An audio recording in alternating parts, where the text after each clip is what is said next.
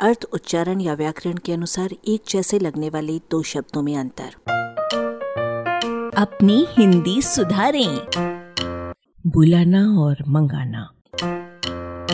पेठा बुलाया है, सूची बुलाई है, कपड़े बुलाए हैं, किताबें बुलाई हैं। इन उदाहरणों में बुलाना क्रिया का प्रयोग जमानत जब्त करा देने वाला है।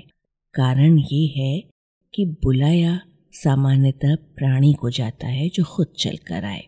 अब चाहे वो आदमी हो, चाहे बिल्ली का बच्चा। परवानों को भी शमा जलाकर और मक्खियों को भी मिठाई खुली छोड़कर बुलाया जा सकता है। जब तक कोई विशेष प्रकरण न हो, तब तक इन्हें मंगाया नहीं जा सकता। जैसे विशेष प्रकरण में इन्हें पैकेट में भरकर मंगाया जा सकता है।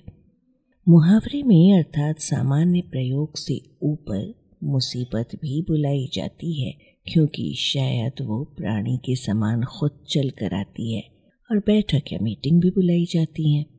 पेठे, सूची, कपड़े और किताब आदि को मंगाया जाता है। हर बेजान चीज़ जो कि खुद चलकर नहीं आ सकती, इसलिए उसे बुलाने की जगह मंगाना पड़ता है। आदमी भी जब लाश बन जाता है और अन्यत्र पड़ा होता है तब उसे मंगाया जाता है, बुलाया नहीं जाता।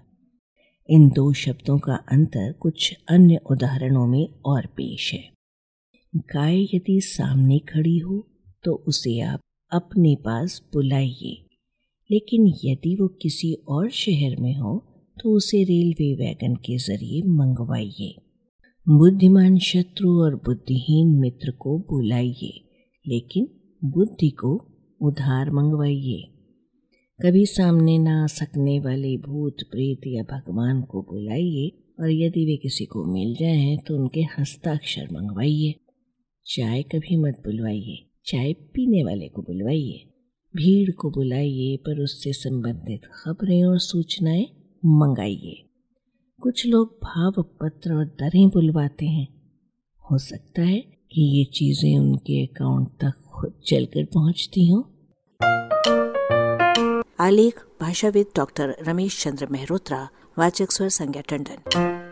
अरबा की प्रस्तुति।